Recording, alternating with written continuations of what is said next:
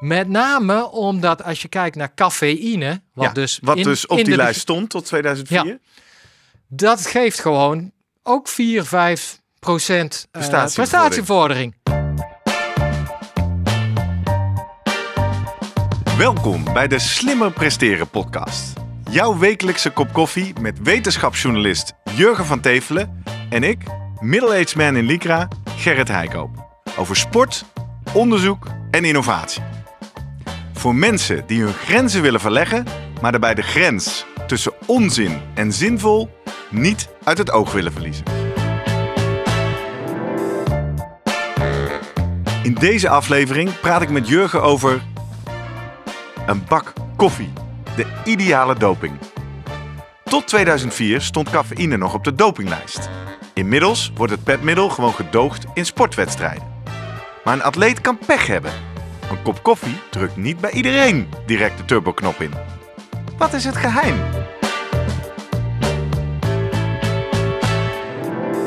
Voordat we beginnen, nog even drie dingen om aan te denken als jij zelf ook slimmer wil presteren. Nummer 1. Druk nu gelijk even op abonneren, zodat je altijd direct in de gaten hebt wanneer er een nieuwe aflevering online komt. Nummer 2. Weet dat je Jurgen en mij ook kunt boeken voor jouw volgende bijeenkomst als spreker of presentator. Neem gerust eens contact met ons op via de contactgegevens hieronder. En 3. Deze podcast wordt geproduceerd en gesponsord door Live Online Events. Serieus goede content rondom jouw congres of event. Check www.loe.tv voor meer info. Jurgen, jij Ja. schreef eh, voor het Wielrenblad, Mhm. editie eh, nummer 3 in 2019, een artikel over een bakkie doping. Ja. Koffie in het peloton, of koffie in de koers is eh, de titel van dat artikel. Wat was voor jou de aanleiding? Nou, jij, je hebt sowieso, een, een fascinatie met doping natuurlijk. Mensen die jou langer volgen. En koffie. Ja, en koffie. Jouw wekelijkse bak koffie. Weten dat je daar veel over schrijft. Ja. Wat was voor jou de aanleiding om dit artikel te schrijven? Aanleiding was dat eh, ik zag de film Coureur. Eh, die hoef je verder niet te gaan zien. Ik vond Nee. niet. eh, nee, nou, Geen aanrader? van tevoren had ik me echt verheugd op iets beters. Hij, is, hij is gemaakt. De regisseur is een, een jonge, beloftevolle Belg, Kenneth Merken. Ja. En die heeft deels autobiografisch heeft eh, die film nou ja, geschreven, geregisseerd. En dat gaat over dat een renner, jonge Belgische renner, eh, hij waarschijnlijk, bij een, bij een Italiaanse semi-profploeg terechtkomt. En in de tijd dat de doping nog eh, schering en inslag was, in ieder geval schering en inslag was, laat ik het zo zeggen. Eh, hij moest daar ook aan, alleen ja, hij had de, de pech dat bij hem het niet aansloeg. EPO sloeg bij hem niet aan. Oké. Ja, Is het verhaal van de film? Dat is het verhaal van de film. En dat betekent dus eigenlijk dat het voor hem was er ook geen, eh, geen plek in het, eh, in het echte profpeloton. Want ja, als je niet op EPO eh, aanslaat, ja, dan word je nooit een goede renner. Nee. Dat was de aanleiding. Ja. Ik neem aan dat jouw eerste vraag was: Goh, aanslaan, niet aanslaan van EPO. Ja. Is dat eigenlijk zo? Wat heb je gevonden? Nou, dan, dan, dat deed me denken aan die, die Leidse studie die twee, drie jaar geleden vol in de media is terechtgekomen. En waaruit eigenlijk de, de koppen schreeuwden, EPO doet helemaal niks. Nou, daar heb ik behoorlijk veel eh, Ja, maar aandacht dat aan is het besteed. eerste wat ik nu dacht. Ja. We weten toch al, EPO, dat was één grote eh, Ja. mythe. Ik heb daar toen ook een stuk over geschreven, zet ik wel in de show notes. Eh, ja, de, de, de studie op zich, het was een hele nette studie voor wetenschappelijke begrippen. Ze hadden zo'n placebo-gecontroleerde studie, dus twee groepen. De ene EPO, de andere placebo, zonder dat ze het wisten. De onderzoekers wisten van niks. En eh, nou, als, als ze hebben het trainingsprogramma, allerlei dingen gemeten. En als eh, klap op de vuurpijl gingen zij dan als laatste de, de Mont Ventoux op. Ja. En dan, eh, ja, wat kwam daaruit? De EPO-groep deed er net zo lang over als de placebo-groep. Dus conclusie van deze onderzoekers: EPO heeft geen effect op prestaties. Ja, en nou, daar heb ik behoorlijk... Ja, van de, hè, de mensen die zitten luisteren zien dit niet. Onze kijkers op YouTube zien jou grijnzen van oor tot oor. Omdat eigenlijk, ja, de, afgaande dan op die laatste, eh, die ene proef van die Mont Ventoux. Ja. Ja, dat hadden ze. Terwijl in de tussentijd hadden ze allerlei dingen, andere dingen gemeten. Zoals eh, VO2 max, maximale zuurstofopname. Eh, maximaal eh, vermogen wat de renner strapte. En daar zat daadwerkelijk een verschil tussen. Oké. Dus gewoon statistisch significant. Ja. En die onderzoekers hebben dat uiteindelijk afgedaan van ja, dat waren kleine verschillen. Jij bent die data ingedoken. Ja, je bent ik het daar heb niet dat mee eens. zeker, nee. zegt, dat zijn En- helemaal geen kleine verschillen. Nou, de- maar statistisch significant. In alle studies ben je als onderzoeker, je stelt een hypothese. ja. nou, Heeft en die- EPO effect of niet? Ja, en dan eh, voer je het onderzoek uit. Je hebt een aantal parameters die je meet. Die, die, die test je tegen elkaar uit. En dat laat dan zien of er effect is ja of nee. Nou, er is er wel een effect VO2 max op je maximaal vermogen. Nou, en dan denk ik, oké, dat is duidelijk. Dus die parameters laten Ja. zien een eh, prestatiebevorderend effect. En dan komt er alleen zo'n Mon van test in, ja, waarvan ze eigenlijk... Kijk, het goede aan die, die VO2 max testen, die, die doen ze herhaaldelijk aan het Ja. begin van de studie en dan tijdens de studie. Dus dan zie je ook van hoe goed EPO aanslaat, ja of nee, of, of het aanslaat. Die Mon van test hebben ze maar één keer gedaan, helemaal op het eind. Met Dus z'n allen zijn ze een keer de motor Ja. Mont Ventoux opgefietst. Dat had je dus van tevoren ook moeten doen. En liefst nog tijdens. Maar ja, je hebt te maken met verschillende omstandigheden, et cetera. Grote kritiek ook van die studie is... ja, het waren eh hoogstens eh, amateurs, goed getrainde liefhebbers. Het is nog bijna... eh, ik heb me ook aangemeld voor die studie. Oké. Ik was helaas net... Zit te- hier nog enige rancune dat je niet Nou, hebt mogen meedoen? Ik was net te oud. Ja. Dus, maar dat geeft me aan de, dat, dat als ik had mee kunnen doen, dan denk ik, nou ja, dit had niks met profs te maken. En je, en je zegt dat is een verschil. Want, Dat is want even, even helemaal naar ja. de basis voordat we dit verhaal verder uitrafelen. Wat is EPO? Hoe, hoe, Oh ja. je dat toe? Erythropoëtine, Ja, staat lichaams-eigen stof in principe. Oké, Dat door de nieren wordt aangemaakt eh, in, als reactie op een eh, minder tekort aan zuurstof of in ieder geval minder zuurstof. oké. En als En je daar meer van zou hebben, kunstmatig of synthetisch? Ja, dus als jij de hoogte ingaat, op hoogtestage, dan eh, je eerste pri- prikkel op het feit van dat je denkt, hé, hey, ik voel me wat slapjes, ik kan... Ik heb minder zuurstof. Ja, Ja. Dan dat, dat constateert, dat, dat, dat voelt dat lichaam met name in de nieren. Ja. En dat eh, die zet dan het lichaam aan, dat duurt wat, eh, een, paar, een paar dagen, tot de aanmaak van EPO. En EPO werkt dan weer op je beenmerg. En daar worden die rode bloedcellen De uiteindelijk... befaamde rode bloedcellen. Dat Precies. komt hier vandaan. Ja. En als je meer rode bloedcellen hebt, Ja. kan je meer zuurstof transporteren. Heb je, eh, zijn je spieren er beter aan Ja, toe. en dus eh, ja, je kan een hoogtestage gaan doen, eh, maar het is best wel ingewikkeld, want dan moet je, je kan niet zo hard trainen op hoogte vaak en moet je lange tijd zitten.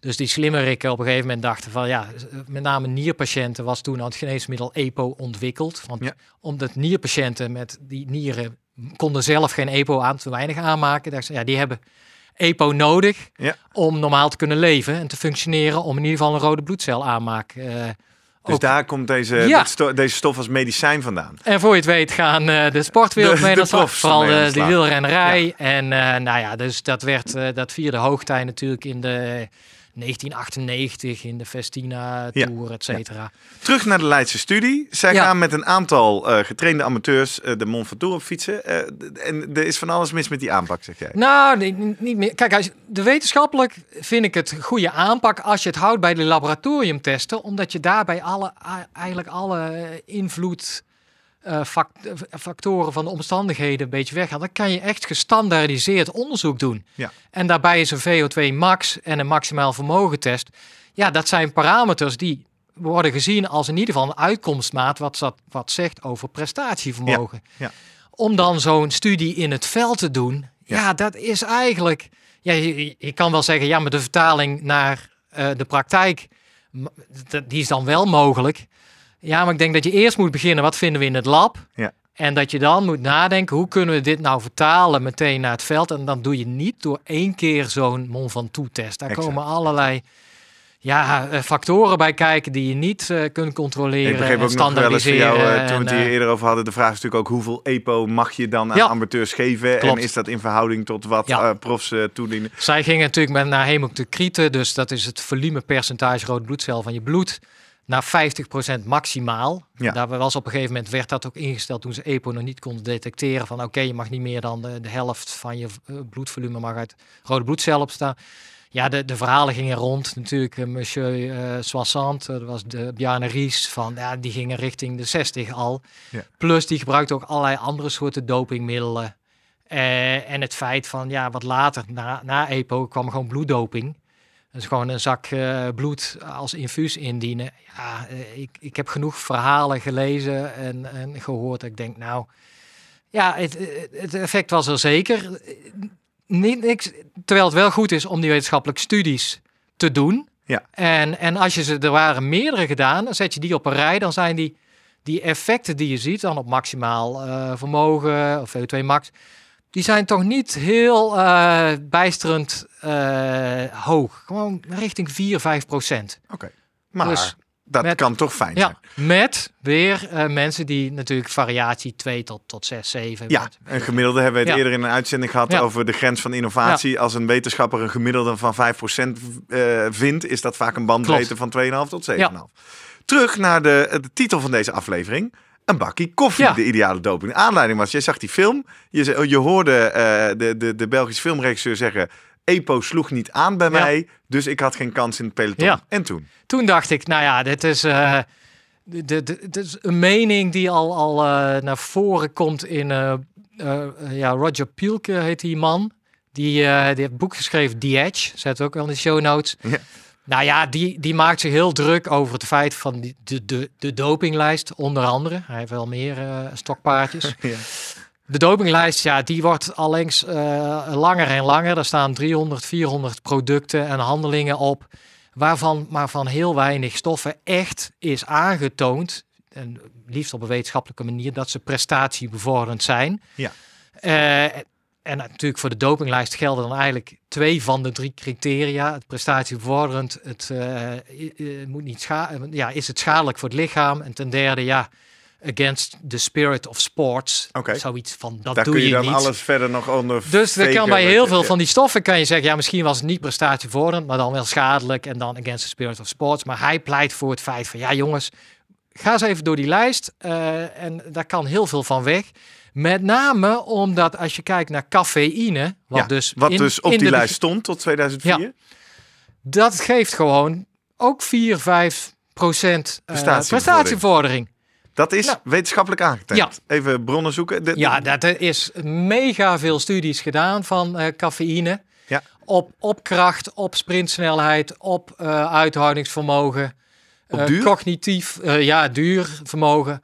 En allemaal wijzen op die richting van, nou, gemiddeld 4, 5 procent. En, en, hij zegt eigenlijk, nou, cafeïne is toen van die dopinglijst afgehaald. Omdat ze, ja, ze hadden eerst een bepaalde limiet ingesteld. En toen kwamen ze eigenlijk achter van, ja, goed, eigenlijk eh, gingen ze inderdaad plasjes, hadden ze toch al verzameld van de atleten. Gingen ze cafeïne bepalen. Zij zeggen, ja, gebruiken toch best wel veel atleten dat, hè.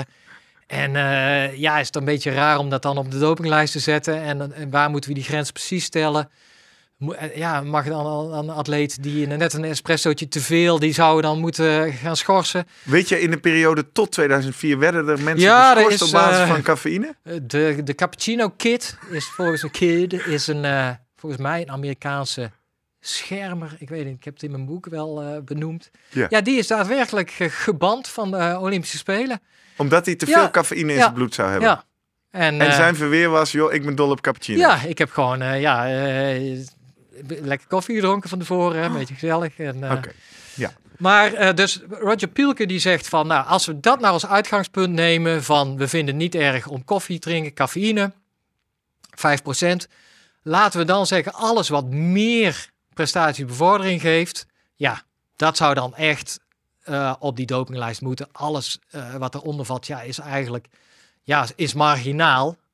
Of in ieder geval, ja, dusdanig dat je dat ook met cafeïne kan bereiken. Dus ja, waarom zou je daar zo druk over moeten maken? Ja. Nou, daar moest ik eigenlijk aan denken. Maar ook weer, als je daar inzoomt op dat cafeïne-effect. Ja, want dat heb jij gedaan. Ja, zeker. Wat is het eh, geheim, beloven ja, wij in onze, nou ja, onze het, intro. We hebben het er eerder over gehad. De responders versus de non-responders. Ja, dat was in onze eh, uitzending over de grens van innovatie in Ja. sport. Eh, check hem even, aflevering 5. Ja. Mensen die die nog niet gehoord of gezien hebben, wa- wat zijn responders en non-responders? Ja, dat is dus voor het gemak als je een bepaalde interventie doet in een wetenschappelijke studie. En dan heb je mensen die goed reageren op de prikkel of de stimulus die je aanbiedt. Bijvoorbeeld op hoogtestage gaan, Ja. op eh, een geneesmiddel. eh, Of in dit geval op cafeïne. en in dit geval op cafeïne. En dat was wel altijd iets wat mensen zagen en meenamen. En dan, maar gelukkig was statistisch, als je maar genoeg proefpersonen hebt, kom je altijd wel uit op statistisch significant effect van 4, 5 procent uiteindelijk. Nou, er is eh, een paar jaar geleden een uh, Canadese studie echt opgedoken van, uh, ja, zit het in de genen? Oké. En ja, dat heeft te maken met een ingewikkeld stofwisselingspad van cafeïne. Cafeïne, ja, komt in je lichaam, verspreidt zich en wordt dan uiteindelijk toch afgebroken door onder andere de lever. Maar gaat ook op allerlei cellen zitten, ja. waar hij zijn werking heeft. Daar kunnen we het zo nog over hebben.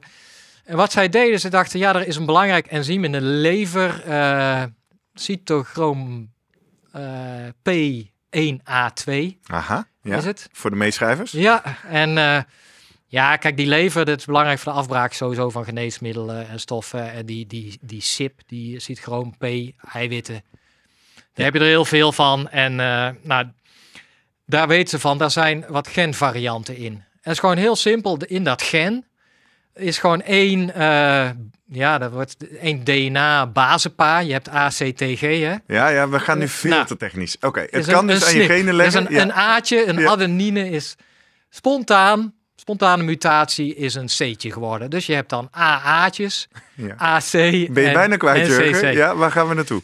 Goed, je hebt drie, drie soorten mensen. Mensen eigenlijk met het goede gen, okay. CYP1A2, en die, die, die kunnen uh, cafeïne goed afbreken. Ja. En je hebt uh, mensen, nou dat is ongeveer 15%, die hebben er grote moeite mee. En dan heb je een, uh, een tussengroepje. 50% goed, 35% doen er wat langer over. En 15 die hebben het echt. Ja, die, 50, die missen, 35, 15. Dat, ja. dat, dat, dat enzym bij hun werkt is gewoon niet functioneel.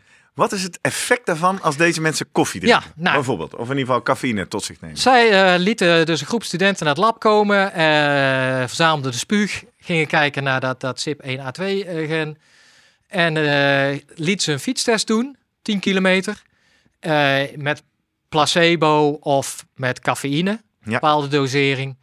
En wat zij zo, zagen, alles op één hoop gegooid, 3% verbetering. Ja. Maar zoomden zij nou in op dat genprofiel, dan zagen ze dat eigenlijk die, uh, degene waarvan het, het gen echt functioneel was, die, uh, die, die 50% Ja, die gingen wel 7% vooruit. Oké. Okay. Dan had je die tussengroep.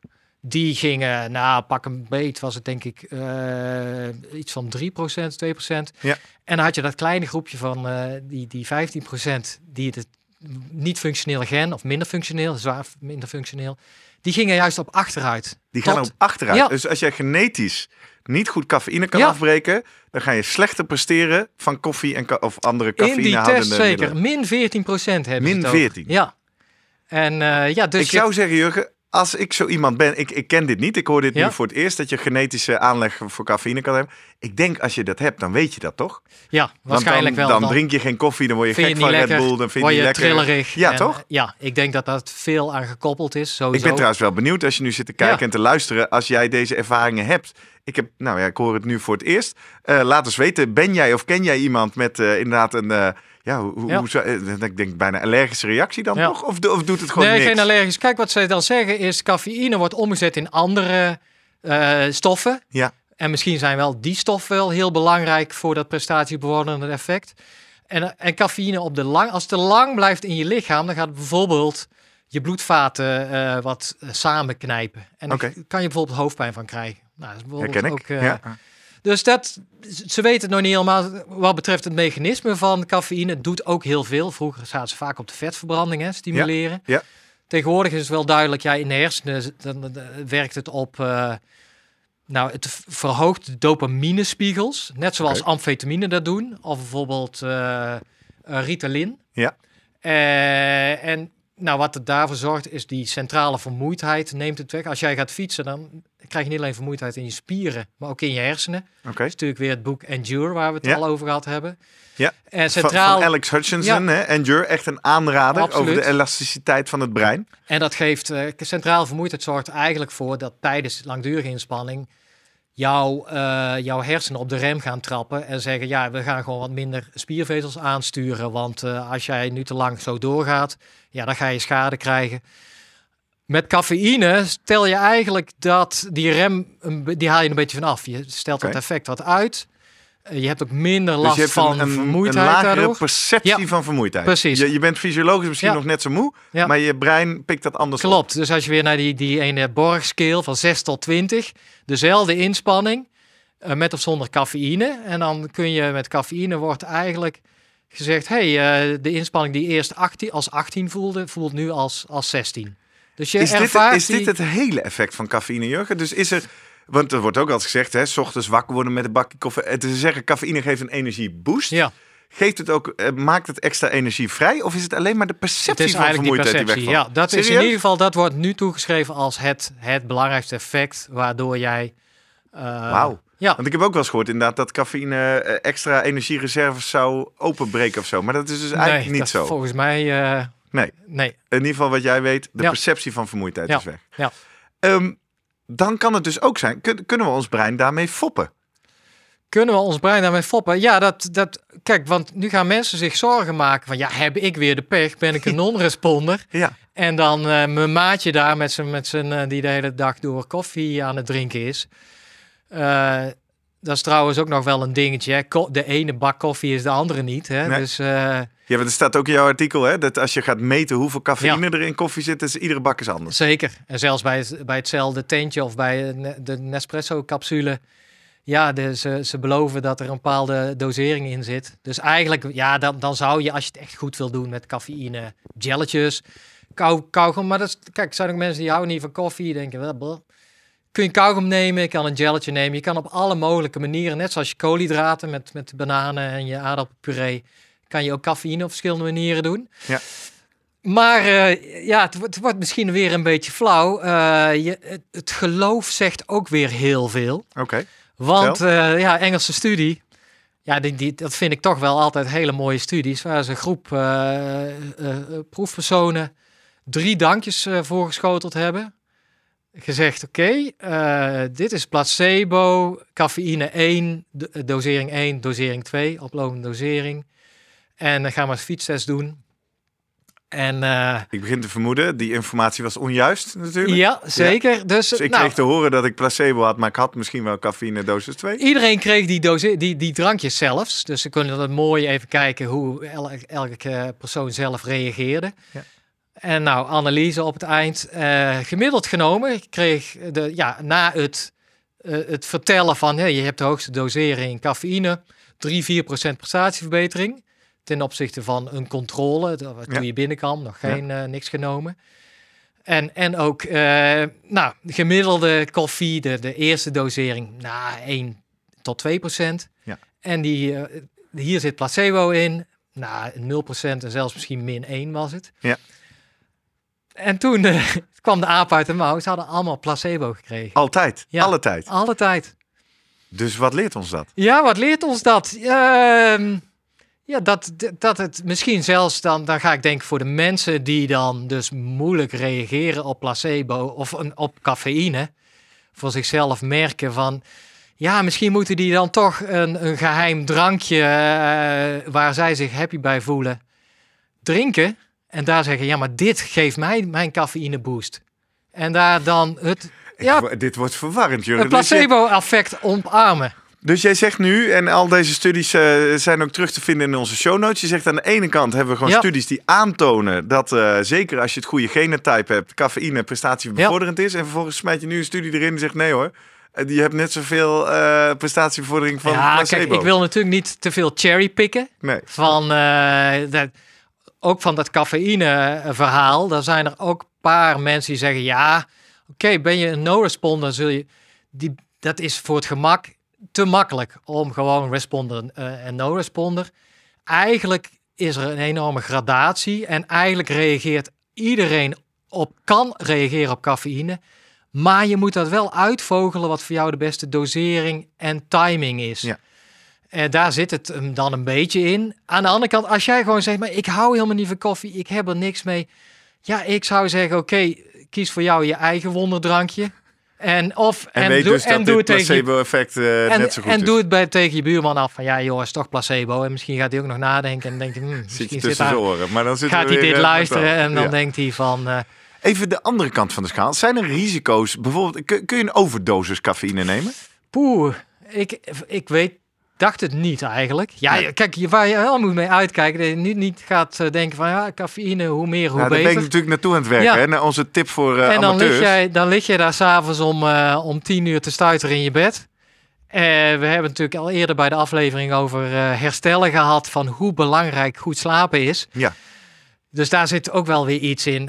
Ja, maak het gewoon niet te gek. Van, voor de inspanning wordt nu gezegd 3 tot 9 milligram, zoek het even, per kilogram bodyweight. Dus dat geeft ook al aan 3 tot 9 Kunnen we dit vertalen range. naar eh, bakjes koffie? Eh, maar doe het dan een uur voor de inspanning, half uur, prima. Eh, ook daar is denk ik ook weer zelf proefondervindelijk uitvinden. Dus train, train your body met, eh met, Ja, dat is cafeïne, een advies wat eh, voortdurend terugkomt hier in onze afleveringen. Eh, maar maak het gewoon niet. Dus voor het slapen gaan. Nou ja, als jij ligt te stuiteren in bed, doe het dan zeker niet. Slapen is ook belangrijk. Ehm, ja, je kan meteen als amateursporter, ja, die, die 4, 4% 5 mm, Ja, die moet je dus gewoon pakken. ja, En, oké. dan eh, toch? eh, ja, ja. zou ik zeggen als amateur. Als jij dit nu zomaar tegen mij zegt, want de, dan heb je misschien wel dubbel effect. Heb ik namelijk en het placebo effect, dat ik denk dat ik een bakje koffie Til op heb. til je die erbij. En ik heb eh, de cafeïne. Eh, en volgens mij, ja, wat ik er zelf van weet, ja, volgens mij heeft iedereen wel eens ervaren, als je te veel Red Bull of koffie hebt opgedronken, word je natuurlijk triggelig, Ja. word je duizelig, word je schappig. Ja, dat is te veel. ja. Eh, ja, eh, te is nooit dat goed, behalve tevreden. Ja, nou ja, het misschien een beetje eh, op de actualiteit. Paar, dat was al het begin van het jaar kwam er toch eh, on- onze Mathieu, Mathieu van der Poel. Ja, Die kwam toch even in het nieuws van, eh, omdat hij eh, mede-eigenaar was geworden volgens mij van een voedingssupplement. een nieuwe, nieuwe sportvoeding start-up. En, oh, en wat, wat gingen zij doen? Voedingssupplementen aanbevelen op geleide van je DNA. Mhm. Toen moest ik wel even aan denken van, want ja, dat werd natuurlijk een beetje afgedaan. Ja, ook zijn we al zover dat je op geleide van je DNA kan zeggen, hey, jij hebt die stof eh, nodig of die. En er werd toen iemand zei, ja, dat, wat kan je dan zien? Dat iemand bijvoorbeeld lactose intolerant is? Ja, dat zou je ook wel merken. Ja. Je zou een dus hetzelfde wat we hier ook ja, je zou dus je- kunnen zien dat, dat, eh, dat SIP 1, eh 2a waar we het over hadden. Ja, de vraag is, eh, maar misschien dat in de toekomst, kijk, we weten wel van veel medicijnen, dat er dan ook eh, grote gradatie is in hoe mensen daarop reageren. En dat is een beetje die farmacogenetica. Dat uiteindelijk willen ze naartoe dat ze bij, aan de hand van een, een genprofiel van iemand, een beetje kunnen inschatten wat eh, geneesmiddelen doen en welke doseringen eigenlijk daarvoor nodig zijn. Wie weet gaat die ontwikkeling de komende jaren ook wel door. En dat we inderdaad over, over tien jaar inderdaad aan eh, gepersonaliseerd meer kijken naar, naar voeding, voedingssupplementen en daar, daar ook ja, cafeïne een onderdeel van laten zijn. Ja. Daar is het nu nog veel te vroeg voor. Maar, ehm, Dus ja. voor nu onze hoofdvraag. eh, eh, voor ons als amateurs zinvol of onzin? We hebben in ieder geval van je geleerd. EPO, daar wordt nu over gelachen dat het niet zou werken. Nou, zo nou ligt dat helemaal niet. Want dat is wat jou betreft Ja. niet goed onderzocht. Misschien wel goed onderzocht, maar niet de goede conclusies aan verbonden. Nou ja, en dat verwijs ik toch ook wel door naar het eh, artikel wat ik in de show notes zet, waar ik toen over geschreven Ja. heb met alle aspecten waarom het, wat, alle haken en ogen aan die aan, aan dat studie. onderzoek. Ja. Dus eh, wellicht eh, EPO een optie, maar daar zullen we nog Nee. een andere uitzending over maken. Twee, bakkie koffie, de ideale doping? Jazeker. Eh dus dat is zinvol voor ons als amateurs. Is het niet omdat het ons een prestatiebevordering geeft door de cafeïne zelf, dan is het wel het Engelse onderzoek wat Ja. ons leert dat we in ieder geval dan Ja. een goede placebo-boost ervan krijgen. En het haalt onze perceptie van vermoeidheid weg. Eh, wat ik inmiddels als goed gebruik heb, ik heb wat challenges, sommige met en zonder cafeïne. Ik gebruik altijd die met cafeïne, een beetje tegen het einde van de race. Inderdaad, eh, om ook die mentale vermoeidheid even een trap onder zijn kont te geven. Heel goed. Eh, dus dat is mijn eigen practice. Eh, wa- wat is de rol van eh, cafeïne in jouw amateursportbeleving? In, de- voor het sport, nee, overdag zeker. Je schrijft er goed op. Ja. Dat, maar eigenlijk bij het, bij het sporten, nee, niks. Ja, ik, ik blijf gewoon saai met mijn bananen. Bananen en water, hè? Ja, daar komen we langzaam op af. Ja, Ja, wij zijn ook benieuwd om van jou te horen. Als je zit te kijken of te luisteren. je kan meepraten met de Slimmer Podcast. Dat doe je op Instagram of Twitter via @slimmerpodcast. Of dat doe je op onze website. Eh, onder iedere aflevering kun je reageren. Surf naar www.slimmerpodcast.nl. Of je kan ons een e-mail sturen op eh post.slimmerpodcast.nl. En eh, wij horen graag van jouw reacties. En wat we ook leuk vinden, ken jij nou echte koffieliefhebbers of leuke amateur hardlopers, wielrenners, triatleten? Stuur het linkje naar de Slimme Podcast nu gelijk even naar ze door via leuke WhatsApp-groepen, Facebook, Twitter, wat je maar eh, eh, tot je vermogens hebt. Eh, wij drinken iedere week een vet bakje koffie. We weten nu waarom het zo belangrijk heerlijk. is. Ja. En iedere week ben ik weer blij om van jou te leren, Jurgen, over de laatste inzichten in de wetenschap, de topsport en wat ik daar zo meteen mee kan. Dankjewel. Oké. Tot volgende week. Ja.